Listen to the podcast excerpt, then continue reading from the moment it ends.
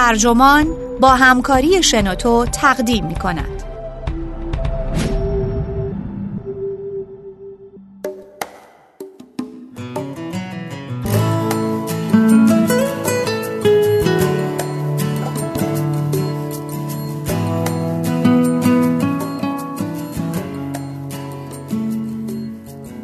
سایمون کریشلی می‌گوید وقتی به فوتبال میاندیشم به چه میاندیشم گفتگو با سایمون کریشلی.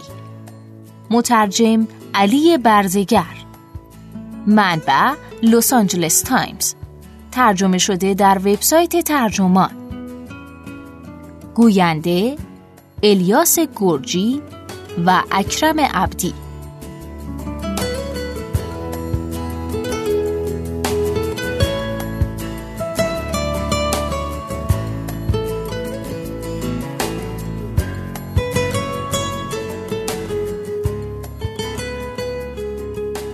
در تاریخ رقصیدن و خوشگذرانی غالبا مخصوص طبقه مرفه جامعه بوده.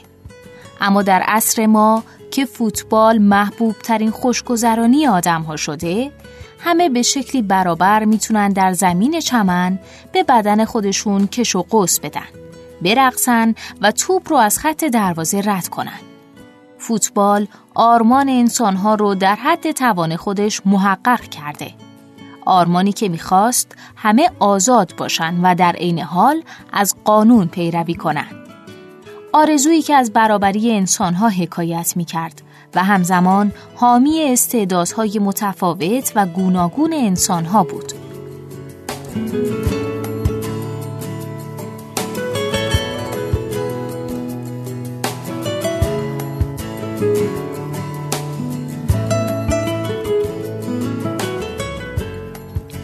طبق کتاب جدید سایمون کریشلی وقتی به فوتبال میاندیشم به چه میاندیشم؟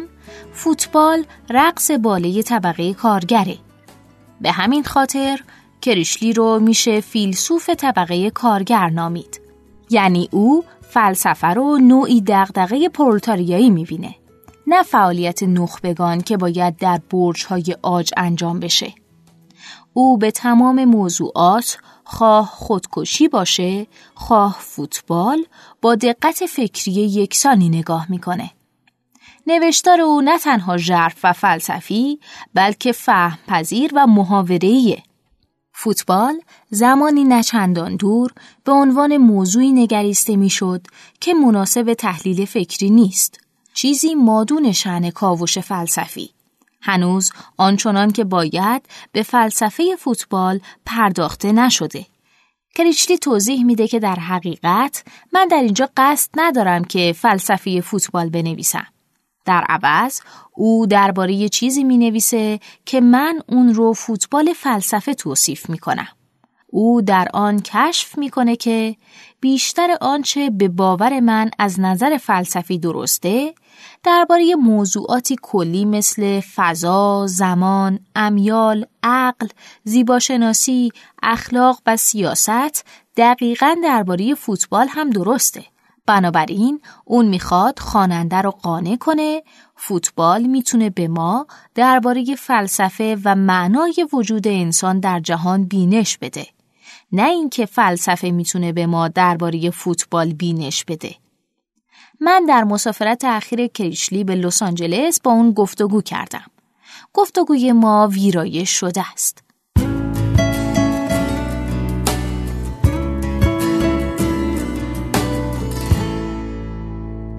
شما درباره گستری وسیعی از موضوعات قلم فرسایی کردید.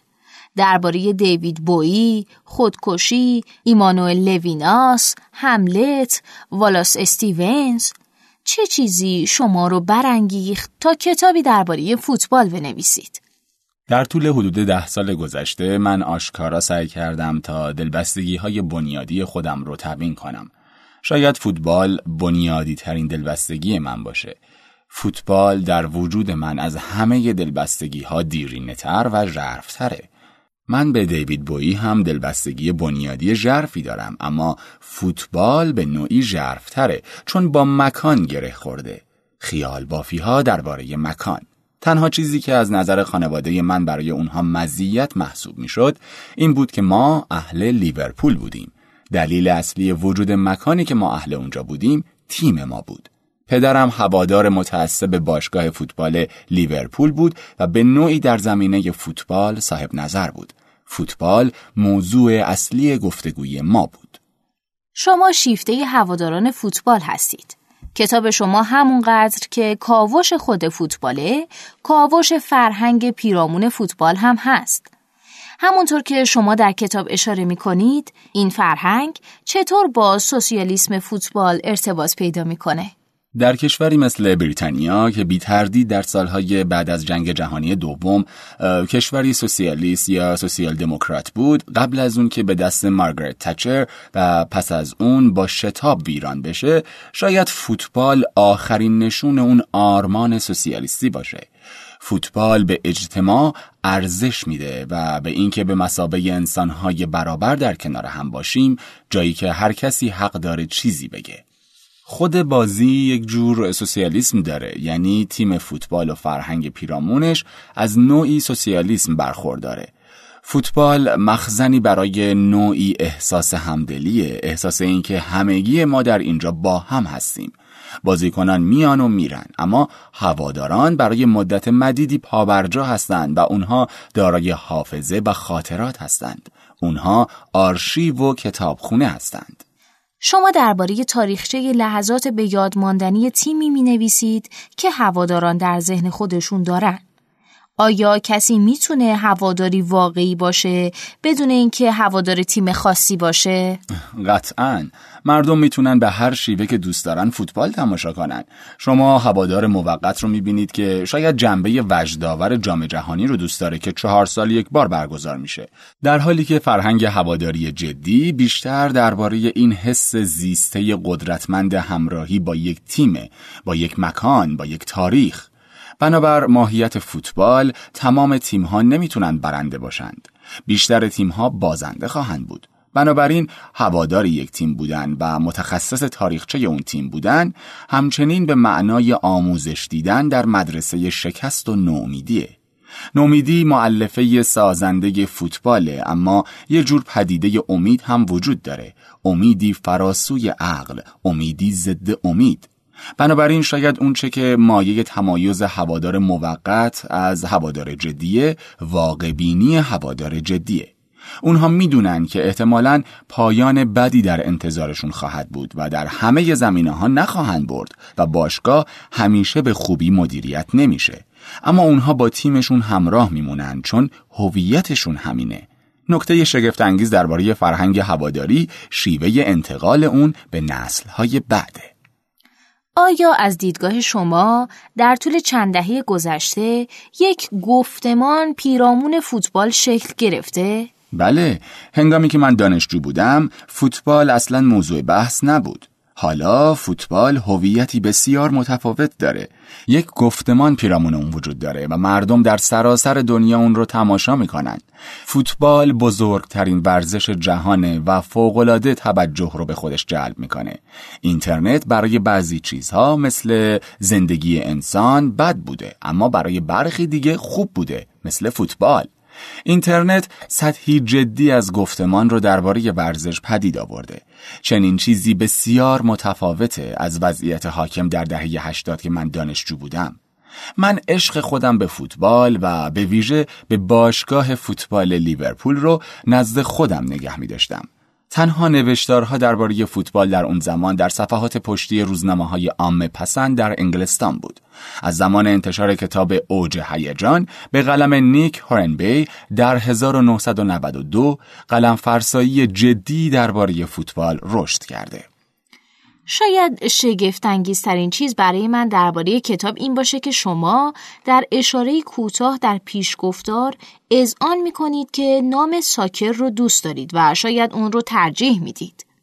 بله این نام به یک معنا بیشتر اجتماعیه.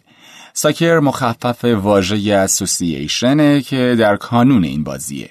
از بسیاری جهات ساکر واژه دقیق تریه نه تنها به اون جهت که این واژه به همکاری یعنی سوسیالیسم اشاره می‌کنه که من بهش علاقه دارم بلکه به اون جهت که فوتبال بازیه که با تمام بدن بازی میشه نه فقط با پا. خب آمریکا چه کاری می‌تونه انجام بده تا حضور و موفقیت خودش در صحنه فوتبال بین الملل رو افزایش بده؟ این پرسش چندین پاسخ داره اما یکی اینه که محبوبیت فوتبال در بین جمعیت لاتین تبار باید به جریان اصلی فوتبال کشونده بشه. این کاری با تأثیر سیاسی ژرف خواهد بود. وقتی که من درباره تیم محبوبم فکر می کنم من می‌دونم که بهترین بازیکن ما برزیلیه و دومین بهترین بازیکن مصریه. اگه تیمی که شما دوست دارید و هر هفته بازی اون رو تماشا می کنید تحت نفوذ خارجی ها باشه نگرشی متفاوت به جهان خواهید داشت بازیکنان انگلیسی هم در تیم حضور دارند اما شما بیشتر احساس جهان بتنی می کنید آیا شما میگید که فوتبال به نوعی بیگانه حراسی رو دشوارتر می‌کنه؟ فوتبال اصلاحگر عظیم بیگانه حراسیه. خود فوتبال یا دست کم ایده بازی که در اون شما با پا به توپ ضربه می‌زنید به مایه ها و چین باستان برمیگرده. بازی شبیه به فوتبال در ایتالیا در قرون وسطا بازی می‌شد. سپس این بازی در بریتانیا در اواخر قرن 19 هم سازماندهی و قانونمند شد. بنابراین ما فکر می‌کنیم این بازی از آن ماست اما ابدا چنین نیست. این بازیه که هر کس دیگه ای اون رو بهتر بازی می‌کنه. آیا این همون چیزی نیست که ماهیت فوتبال رو به تکراری بی مبدع تبدیل می‌کنه؟ بله و این نکته ضد ملی گراییه اینکه هواداران انگلیسی بگن که فوتبال یک بازی انگلیسیه و ما نسبت به اون حق و حقوقی داریم چون اینجا آغاز شده سخنی بی معناست. خواستگاه فوتبال بی اهمیته. تاریخ از پیچیدگی و گوناگونی بسیار بیشتری برخورداره. تجربه کردن فوتبال یعنی تجربه کردن تکرار این تشریفات. تمام مسابقات شبیه هم هستند. 22 بازیکن در زمین حضور دارند. مسابقه 90 دقیقه طول می‌کشه، ساختاری تکراری وجود داره و با این حال تکرار فوتبال زمینه رو برای تازگی، نوآوری و آفرینش فراهم می‌کنه. فوتبال تحت حاکمیت قوانین تحت هفته قانون بازی فوتبال و در چارچوب این مجموعه قوانین صور جدیدی از فعالیت چیزی جدید می‌تونه ظهور کنه. قوانین انعطاف پذیر هستند امکان تقلب وجود داره. هنر دور زدن قوانین هم وجود داره. فلسفه از فوتبال چه چیزی می‌تونه یاد بگیره؟ فوتبال عرصه بزرگی برای بحث عاقلانه است. از بسیاری جهات همون چیزیه که فلسفه باید باشه یعنی گفتگوی عاقلانه مبتنی بر احساسات مستحکم. به نحوی که شما بتونید اذهان افراد رو از طریق نیروی استدلال تغییر بدید. متاسفانه این امر در فلسفه به ندرت رخ میده اما در گفتگوها درباره فوتبال این امر قطعا رخ میده. من نظر خاصی درباره یک بازیکن یا یک مسابقه اظهار می‌کنم و کسی خواهد گفت نه شما کاملا اشتباه می‌کنید. موضوع اینه که من به سخنان اون گوش می‌کنم و شاید چند اشکال به سخنانش وارد کنم. اما اغلب من دیدگاه خودم رو تغییر میدم. بنابراین عنصری حقیقتا فلسفی درباره فوتبال وجود داره. اون عرصه‌ای که مردم در اون در رابطه با دیدگاه های خودشون احساس راحتی و آرامش می‌کنن و در گفتگو هم احساس راحتی و آرامش به آدم دست میده. با وجود این عنصر دیگه‌ای که شما شیفتش هستید نفرت موجود در ذات فوتباله از طریق سرمایهداری، فساد و مانند اینها آیا فوتبال بهتر خواهد شد اگه شما بتونید از شر این جنبه های نفرت انگیز خلاص بشید؟ آیا حقیقتا میشه به اون بازی سوسیالیستی همکاری محض تبدیل بشه؟ یا نفرت بخشی ضروری از اون چیزیه که فوتبال رو می‌سازه؟ نفرت بخشی از اون چیزیه که فوتبال رو می‌سازه. ما همین الان در اینجا در پشت بوم هتل می‌تونیم یک مسابقه ترتیب بدیم. ما می‌تونیم چیزی پیدا کنیم و ازش به عنوان توپ استفاده کنیم و چند نفر رو جمع کنیم و بازی رو شروع کنیم. همگی ما در این تجربه از جایگاهی برابر برخوردار خواهیم بود. هیچ چیز مهمی در بین نخواهد بود و شاید این به نوبه خودش لذت بخش باشه. اما وقتی که مسابقات در بالاترین سطوح برگزار میشن ما شاهد حضور تیم ها با پیوندهای محلی عمیق هستیم با روحیات سوسیالیستی و حضور سرمایه و پول. من در پیش گفتار کتاب در واقع می‌خوام بگم که اگر شما خواستار مشاهده تصویری از عصر ما با تمام وحشتهای در هم پیچیده اون هستید اون وقت بهترین گزینه اونه که به فوتبال نگاه کنید. تمام وحشت ها اونجا هستند. وحشت های سرمایهداری نئولیبرال وحشت های اقتدارگرایی و استبداد و چیزایی مثل اینها. موضوع مهم برای من اینه که با وجود اون که من بسیار فوتبال رو دوست دارم و هوادارانی رو دوست دارم که فوتبال رو دوست دارند فکر نمی کنم شما هرگز بتونید احساس خوبی درباره فوتبال داشته باشید. فوتبال چیزیه که همیشه در معرض سوء زنه نکته جالب درباره نگریستن به تیمی مثل بارسلونا اینه که چگونه زیبایی و یک پارچگی نوعی هویت کاتالونیایی با این واقعیت در میامیزه که اونها پول خودشون رو از مؤسسه قطر دریافت می‌کنند. این دو رویداد به طور همزمان در حال وقوع هستند. من می‌خوام که مردم موقع تماشای یک مسابقه هر دو موضوع رو ببینند یعنی این نمایش زیبا که چگونه افرادی حرفه‌ای که با هم برای هدفی مشترک کار می‌کنن می‌تونن نتیجه فوق‌العاده تولید کنند و در این حال چگونه کل این ماجرا به واسطه جابجایی پول انتقال سرمایه ممکن شده؟ این دو موضوع به طرزی ژرف با هم پیوند خوردند. فوتبال در بهترین و بدترین حالت اون تصویری از جهان ما به طور همزمانه.